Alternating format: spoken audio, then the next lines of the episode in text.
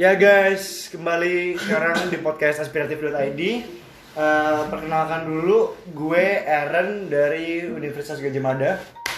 Gua Arya dari Universitas Gajah Mada. Gue Dita dari Universitas Gajah Mada. Oke guys, ini kan kita sekarang mau ngomongin tentang privilege ya Gara-gara kemarin requestnya privilege lumayan banyak.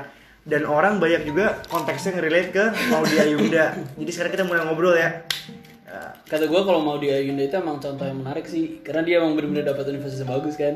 i- Iya Iya gitu sih. Lo?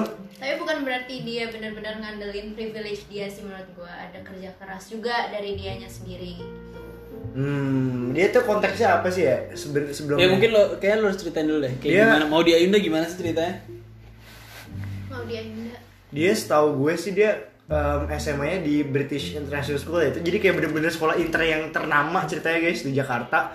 Dan uang sekolahnya tuh nggak ngotak gitu. Bisa kayak 20 juta per bulan. nah terus cerita singkat cerita dia masuk ke dua universitas ternama di dunia itu Oxford, dan Stanford. Stanford. dan akhirnya dia ambil Stanford ya. Nah netizen netizen ini banyak yang berpendapat bahwa dia bisa mencapai status demikian hanyalah karena privilege. Menurut lu gimana? Gue gak setuju karena menurut gue pasti ada campur tangan kerja keras juga. Gak cuman karena dia lulusan dari sekolah inter ternama. Karena kalau dia lulusan sekolah inter ternama tapi dia juga leyeh-leyeh doang yang gimana cara masuknya coba? Iya sih, ya emang bener nggak ada jaminan dari mau dari mau dari bis, mau dari anak negeri. Kalau nggak ada kerja keras juga nggak mungkin. Tapi lu sendiri percaya nggak privilege itu ada? Enggak kalau dari contoh mau di Ayunda sendiri sih kata gua kalaupun ada juga kalaupun ada mau mau dia mau ngapain coba? Dia harusnya ngapain? Oh Minta nggak, maaf maksudnya sama pertanyaan gue tuh gitu. cuma kayak ada atau nggak privilege, bukan apa yang kita harus Oh, lakuin. iya. Kalau kata lu gimana Ron? Ya menurut lo aja gimana? Kalau menurut gue sih privilege somehow ada ya, mau itu pun dari kekayaan orang tua lah. Menurut gue juga Tuhan kasih privilege sih buat sebagian umatnya ya. Sekarang gue tanya deh, kalau lu dilahirin di Baghdad Irak gitu ya, yang nggak stabil negaranya hancur beluk gitu, Berarti secara lu kira nggak privilege bagi kita yang tinggal di Indonesia Jakarta stabil Iya, lu lu secara privilege? lu secara nggak nyadar berarti pre- punya privilege dong. Kalau lu megang HP ngedengerin podcast ini lu punya kuota untuk dengerin podcast ini lu ada privilege ya Itu privilege juga teman-teman. kata gue juga semacam circumstance kan lu nggak bisa ngontrol itu ada banyak Benar, benar, benar. kayak gue nggak bisa ngontrol gue lahir ke keluarga apa sih mau dia Yunda juga nggak punya pilihan itu kan Iya iya. Dan maksud gue tuh kayak kalau bener memang ada status privilege itu yang intrinsik ada di setiap umat manusia, kita bisa ngelakuin apa? Orang-orang punya privilege harusnya ngapain Apakah kita harus annihilate dan hancurin semua kita ratain semua gitu semuanya Iya, jadi komunis aja. privilege kan termasuk salah satu komponen ini ya. Semua orang intrinsik ada privilege atau enggak, itu termasuk social condition juga gak sih? Lu terlahir dari itu, mau agama lu apa, ras apa, apa segala macam lu nggak bisa milih. Iya benar. Dan caranya kita untuk mengurangi privilege adalah untuk mengurangi ke- kesenjangannya, ya nggak sih? Ke Tapi kenapa lu hidup mau ngurangin privilege coba? Kalau maksudnya kalau orang kan Oh, nyoba kontroversial Lah, nih. Iya dong. Lah. tapi benar ngurangin privilege tuh buat apa gitu loh? Nggak maksudnya kan orang hidup untuk maksudnya orang hidup kerja gitu kan nyari uang. Itu kan emang mereka sebenarnya mau privilege dari uang itu kan. Mereka bukan cuma ngoleksi kertas. Bener nggak nggak cuma ngoleksi kertas, cuman kalau misalnya lu pengen bikin level playing field buat semua orang berkompetisi, apakah lu percaya itu pertama? Oh kalau mau lu bener-bener level ya contohnya udah banyak maksudnya kalau kayak Uni Soviet gitu kan lu semuanya miskinin aja ya sih semuanya lu ratain aja semua orang nggak boleh punya rumah lebih dari ini ukurannya semua Itu orang jelas tinggal Ya kan kan premis gue, gue bilang gue setuju adanya privilege emang ada gitu. Tapi Emang kalau ada, misalnya tapi lu bilang kan kalau- lu nggak mau hilangin semuanya kan? kalau mau lu hilangin itu privilege bener-bener pemerintah harus kuat banget bener-bener harus enforce kebebasan lu tuh sama aja nggak ada. Dan menurut gue itu nggak mungkin dilakuin di Indonesia sih. Sebenarnya mau di mana pun gue percaya inequality is the price of civilization nomor satu itu. Kata gue Cuman gimana caranya lu bisa eh, jadi teori nih waktu itu ada fi- filsuf namanya John Rawls. Gue gue subscribe ide dia di mana dibilang suatu negara tanggung jawabnya adalah dicoba create a level playing field tapi masih ada sense of inequality. Jadi mereka mau coba bikin lu tuh dari sama rata awalnya opportunity lu semua rata dan lu compete outcome-nya terbeda-beda. Kan Oh, itu kan nggak relate sama yang lu bilang tadi dulu Soviet kan itu equal outcome itu nggak Iya. ngomong equal outcome. Cuma equal of opportunity, opportunity. udah equal opportunity-nya ntar lu bersaing ya udah outcome-nya apa ntar? Berarti berarti utopia lu itu orang-orang nggak kaya semua dong. Oh enggak, pasti ada yang kaya, ada yang miskin. Iya. Ada yang teledor, ada yang pinter, Oh. ada yang bodoh juga, ada yang Kata gue bener sih kalau ada ada satu atau lebih dari satu orang itu pasti selalu ada Hmm. satu inequality. Ya kemarin juga lagi rame kan, kalau nggak salah yang abis covid itu pada bilang kan ada rencana lockdown ya waktu itu. Oh, iya. Nah terus netizen tuh pada minta, nah, gue ngeliat ini di Instagram Jovial Lopez kalau nggak salah ya. Kalau misalnya orang yang kaya, ini terlebih dari teks ya, dari pajak apa segala macam, untuk eh, ikut serta nyumbang dan subsidiin buat yang kaum kurang mampu gitu ceritanya. Nah kalau menurut kalian gimana tuh? Apakah orang yang middle class and upper class terobligasi untuk menyediakan terlepas dari pajak yang udah harus dibayar kepada Kata pemerintah? gue sih obligasi obligasi moral. Hmm, jelasin tuh jelasin. Karena kan ada suatu karena kan suatu karena kan kita juga sebagai masyarakat kan punya value kan. Kita nge-value orang-orang yang misalnya dermawan, orang-orang yang mau ngasih, mau ngebantu orang gitu kan. Kalau kita kalau gue bilang obligasi sebagai obligasi legal, maksudnya obligasi secara hukum, Iya. kata gue jangan gila. Iya. Karena kalau kayak gitu kan sama aja kita membagikan apa ya? Kayak teori sosialis itu untuk membagikan Iya dan kekayaan. yang gue percaya that each person has an inviolability dan even the nation state negara pun nggak bisa override itu. Karena itu hak prerogatif kita. Iya. Kalau kita mau bagi, ya itu bagus. Itu bagus. Tapi kalau misalnya itu jadi entitlement dan lu dipaksa untuk ngelakuin itu, udah gak ada value di situ dan udah gak ada meaning di situ. Karena Tapi maksudnya secara sejarah juga kita udah sering lihat kan kayak udah banyak orang-orang yang nyoba itu ngerti gak sih? Iya, iya. Udah banyak negara-negara yang nyoba itu dan akhir-akhirnya selalu ya. semuanya miskin bukan semuanya pada kaya. Ya intinya jangan pemaksaan lah ya. Sebenarnya yang gue penasaran juga ini, kan orang tuh biasanya minta untuk disubsidi silang secara obligasi tanpa pajak, bilangnya tuh, oh iya, kan lu misalnya kalau bagi kita, lu masih kaya, lu masih mampu makan. Kalau misalnya standarnya selalu dari perspektif cermin kayak, oh lu masih bisa makan, selagi lu masih bisa makan, masa pandemi ini lu subsidi juga ke orang-orang, menurut gue gak relevan sih guys. Gara-gara kalau misalnya beda kan. Iya, eksistensi gue dan pengalaman gue tuh beda sama orang-orang lain. Contohnya misalnya gue terakhir dari kelas yang middle class naik ke atas gitu dikit. Nah, kalau misalnya suatu hari pas pandemi kan semua orang terefek ya. Apa pun eh, status sosial lu kecuali satu persen itu mungkin. Terus lu tiba-tiba orang tua lu nggak mampu nih untuk beli KFC dah atau McDonald.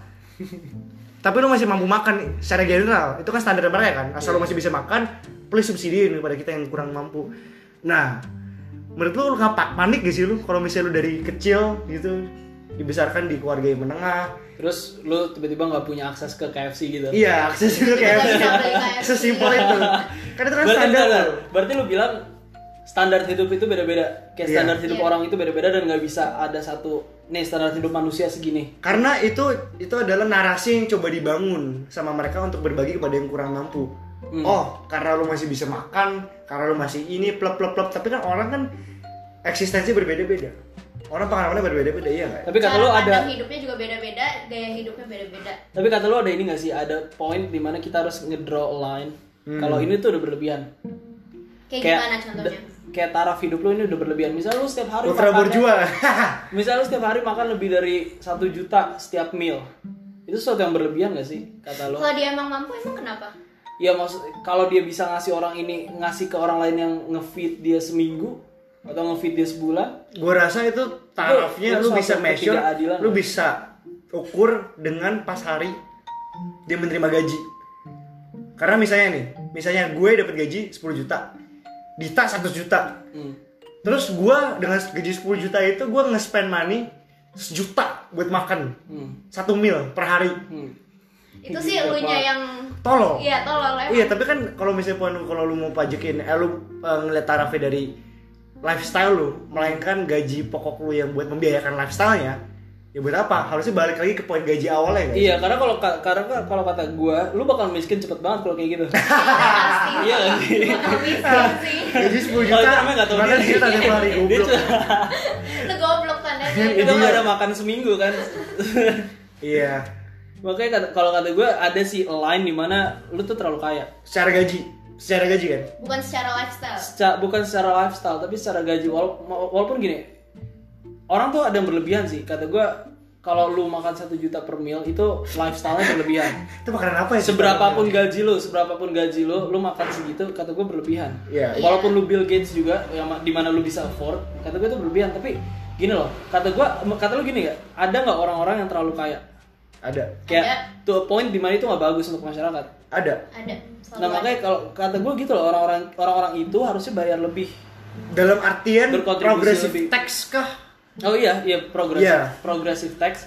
Dan kata gue banyak hal-hal yang kayak yang bisa dilakukan eh, dilakukan pemerintah dan bisa dilakukan oleh swasta juga. Hmm. Itu kayak contohnya buat donasi lah atau apa. Dan mereka harusnya diwajibin. Kan banyak perusahaan-perusahaan yang diwajibin nih 10% misalnya 10% Social anggaran lu- responsibility. Iya, untuk so- eh, untuk social fund. Nah, itu kan kan anggaran perusahaan. Sekarang kita ngomongin anggaran pribadi individu. Nah Oh, menurut iya. gue anggaran pribadi tuh nggak boleh nggak? diwajibin. Nggak boleh dibu nggak dibu- nggak boleh dibuat social funds gitu. Enggak. Menurut gue enggak. Karena itu Maksudnya Gue bilang sih definisi social- social funds itu sangat berbeda sama definisi progressive tax buat individu. hmm, Karena progressive tax sama corporate tax kan beda gitu ya. Nah. Gue Kata bilang gua udah ada sih cara lu kayak gitu. Ya emang udah ada, tapi buat individu kan Iya, bisa iya. lebih di Enggak, kalau buat individu contohnya kayak gini di Islam kan ada zakat. Itu kan semua untuk individu sebenarnya, untuk keluarga. Bahkan lu aja yang nggak punya pendapatan, lu sebenarnya orang tua lu bayarin zakat lo gitu kan. Hmm, iya, iya. Kata gue kalau buat suatu sistem itu tapi yang lebih universal untuk semuanya, untuk betterment of apa untuk masyarakat ya kata gue fair nggak sih? Karena kayak gue bilang ada orang-orang yang terlalu terlalu kaya, ada orang-orang terlalu miskin. Ultra bourgeois gitu ya. Iya. Kayak you don't need that much money gitu loh. Iya. Gimana menurut lo? Setuju, setuju, setuju. Tapi kalau ngomongin privilege itu, gue bisa beda. Gue bisa sekarang ngambil perspektif lu berdua. Kalau misalnya privilege itu bisa dibagi jadi dua ya. Yang sekarang lagi berkembang di masyarakat gitu. Pertama tuh bener raw privilege yang lu nggak bisa deny dari lu tuh lahir. Lu lahir di keluarga berkecukupan, di negara yang stabil gitu setidaknya.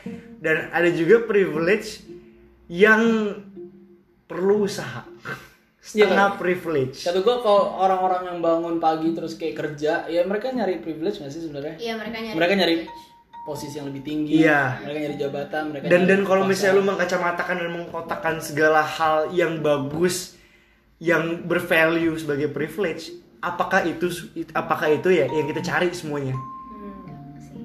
enggak ya gimana gimana maksud lu gimana? kan kalau misalnya lu kalau mereka mengkotakkan kalau misalnya privilege tuh oh kaya Oh, ya. oh iya ini bagus Hmm. oh iya ini berkecukupan itu kan standar privilege kan lu berkecukupan lu Masalah gini, privilege ya gue gue punya masalah juga sama orang-orang ngeliat kayak oh orang kaya di ber berprivilege. karena nggak semua semuanya privilege Ah iya. Karena di baliknya pasti ada usahanya juga. Enggak, ka- karena menurut gue gini loh, menurut gue orang-orang yang bilang privilege, quote unquote privilege itu sebenarnya mereka ngomongin circumstance kayak oh dia hoki, intinya gitu loh. Hmm. Intinya kayak dia dia hoki aja lahir di sini kayak emang circumstance ada- nggak bisa dia nggak bisa diatur nggak sih? bener-bener dan circumstances social condition ya lu tanya Tuhan ya kalau gitu emang kebetulan ada aja, kenapa ada gua nggak dapet, lu tanya Tuhan? Ya lu tanya Tuhan ada beberapa orang yang emang lebih diuntungkan tapi pertanyaannya apa yang lu akan ngelakuin secara individu Ah. work ethic lu untuk ngelakuin itu dari sisi pemerintah dan masyarakat luas kan udah diusahain ya Hmm. untuk mendanain dua angkor negara pendidikan dan kesehatan untuk disubsidi. Ya mulai dari situ lah ya. Kata gue gitu tapi gue mikir gini sih yang tadi kembali lagi ngomongin si Maudio Yunda itu. Iya. kalau kita kalau kita ngejar itu equality of uh, Opportunity. opportunity, harusnya semua orang punya opportunity untuk masuk Oxford Stanford itu masih gimana kata lo kalau iya, kita nyari iya, iya benar kan semua orang bisa tes.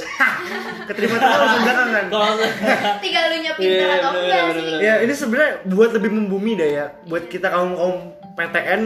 Kalau misalnya nih, contoh, Inten. gue inten selama setahun gitu, hmm. dan masih banyak orang yang bilang itu privilege. Mungkin, mungkin karena ada beberapa orang yang sanggup untuk bimbel, entah itu inten, BTA, apa pun itu. sanggupnya maksudnya secara, Secara ekonomi. finansial, Ah, iya. tapi segi mental, fighting spirit dan kemampuan kapasitas otak itu itu sebenarnya juga ada itu lain hal itu yang gue bilang setengah privilege dan juga ada namanya Hmm. work ethic di situ privilege privilege tapi apa yang akan lu ngelakuin dari privilege itu akan lu berangkat dan menempuh hidup yang lebih baik gitu atau lu santai-santai aja Toh kalau lu masuk Inten juga nggak berarti lu langsung dapat PTN. betul banget Itu Iya bukan privilege penuh sih menurut iya gue. dan bukan PTN yang ternama juga gue bisa masuk inten tiba-tiba gue akhir-akhir di Universitas Cendrawasih Papua kan siapa yang tahu gitu berarti lu nggak setuju sama sekali kalau ada orang sukses dibilang karena mereka privilege Menurut gue karena itu ada, Ada beberapa kata lu? faktor Ada faktor.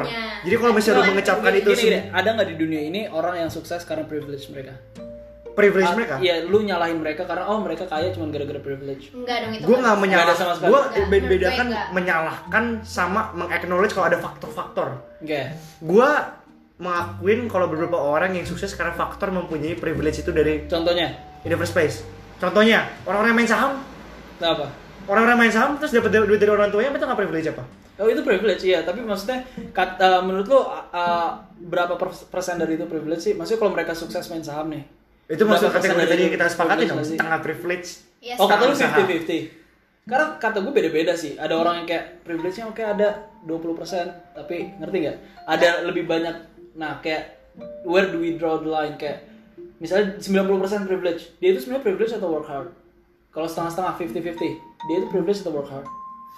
Gimana menurut setengah privilege berarti. Dia setengah privilege. Garisnya itu benar-benar garis tengah berarti ya? Enggak juga. Nggak Maksudnya juga, semua orang beda-beda. privilege itu maksudnya kombinasi gitu. Kalau misalnya orang tiba-tiba nih ya, orang orang tolol tapi kaya, nih lagi krisis moneter, semua orang didolarin, dia encerin ke rupiah, terus semua kekayaannya dikali 16 kali lipat. Itu orang harta berapa persen menurut lu? Satu persen kah? Eh, Lima persen? oke. Emang nggak bisa Tapi ditakerin berarti gitu. dia hoki gitu tapi Ada bukan, hoki bukan dia bukan kayak Gue sendiri gue akuin dengan gue bisa dibiayain masuk salah satu bimbel yaitu Inten gitu. Hmm. Itu privilege. Cuman nggak sepenuhnya. Iya. Bahkan nggak 50% menurut gue. Gue nggak tahu, gue nggak bisa draw the line Iya. gimana persennya. Iya. Tapi yang penting ada privilege dan ada juga usaha gue sendiri. Emang ada orang beneran sukses pure karena privilege? Menurut gua nggak ada sih. Menurut lo kalau Ada sih monarki apa? Biasanya kalau monarki orang tua borju kaya lu goblok tolong mabok-mabokan tiap hari nggak kerja itu privilege 100% teman gue I- iya ada kan. Banyak, Ba- Oke. banyak. Nah, makanya tadi gue nanya kalau kalau ada yang kayak gitu. Nah, berarti kalau kayak gitu kata lu mereka lebih dari 90% privilege nggak? oh iya bisa dibilang. Emang gak ada takaran ya emang gak ada lembaga juga yang ketakaranin kok. Iya sih. cuma kita asumsi Tapi- kita aja secara nah, pribadi iya, ya. karena- wah ini orang kira kerja keras kayak asu nih kalau Iya karena tapi juga banyak cuy orang misalnya gini dia keluarganya kaya tapi work hard iya iya. terus sukses. Dan itu yang gue value. Itu yang gue value. terus mereka pas sukses orang-orang lihat kayak oh keluarganya kaya. Ngerti gak? iya. Mereka nggak ngelihat makanya menurut gue yang paling efisien. Ngejudge orang gue nggak rekomenin tapi itu sebagai manusia ya wajar kalau kita mau ngejudge orang ya dan kadang-kadang juga nggak nyadar kita Emang aja kita ngejudge orang. Kayak tadi gue ngata-ngatain orang yang ultra borjua gimana? Iya. gue ngejudge juga kan. main ngomong aja kan Nah, tapi yang paling penting, nih kesimpulannya gini nih, privilege tuh ada. Tapi nggak semua tuh raw pure privilege, ada juga privilege yang lu pasti dengan usaha. Iya, benar. Privilege yang raw tuh sebagai faktor-faktor kalau lu berusaha, faktor-faktor penyumbang kesuksesan lu. Tapi kalau lu emang mau ngejudge orang apa segala macem, ya gue gak rekomen. Tapi kalau iya, seperti di Arya bilang kita nggak bisa draw the line di mana persennya. Oh. Lu Iya. privilege atau lu berusaha, ya udah case by case aja. Jadi lu- dan lu juga nggak bisa ngapa-ngapain. Misalnya gue 90% sukses gara-gara Oh iya. privilege. Ya gue mau ngapain? Paling lu nyinyirnya yang wah masih- jadi kaya. ya, Makanya. iya, emang gue bisa apa? Gua minta maaf gitu, gua buat masa masa apology. masa ada orang pakai uh, MacBook Air apa segala macam gue liatin Maaf ya gue berprivilege gitu Iya, ya. kan, mungkin. maaf. Iya, anjir. Life still goes on ya, ya nggak sih? Iya, terus juga Kak, berarti kata gue kalau sukses itu antara apa ya equationnya itu privilege sama work hard enggak sih? Iya, dan ada juga orang yang nggak privilege sama sekali sukses. Oh iya, Yang Karena penting dia equas. work hard. Equasinya nggak beda-beda. intinya X ditambah Y 100% gitu lah. Iya. Iya, ini adalah suatu hal yang sangat kontroversial dan sebenarnya nggak patut dibicarain di forum-forum lebih. Tapi karena kita Iya. bicarain jadi Iya, karena privilege banyak banget gitu, luas banget skopnya. Duit privilege kan, di mata orang duit privilege. Iya. Kalau gue bilang talenta gimana? Ayo, Itu ayo. juga. Emang itu nggak privilege? Kalau gue tiba-tiba jago banget main bola kayak Leo Messi, Iya, iya, iya. privilege. itu privilege kan? Ah, Terus apa wah, masalahin? di mana pun lu lahir gitu kan, Lu Iya. misalnya lahir di Iya. slum gitu kan, tapi lu jago misalnya painting, Iya. itu kan suatu privilege juga. Dan Iya. itu emang udah lu lahir dengan itu gitu. Iya iya, iya lu salahin Tuhan kalau misalnya lu salahin privilege.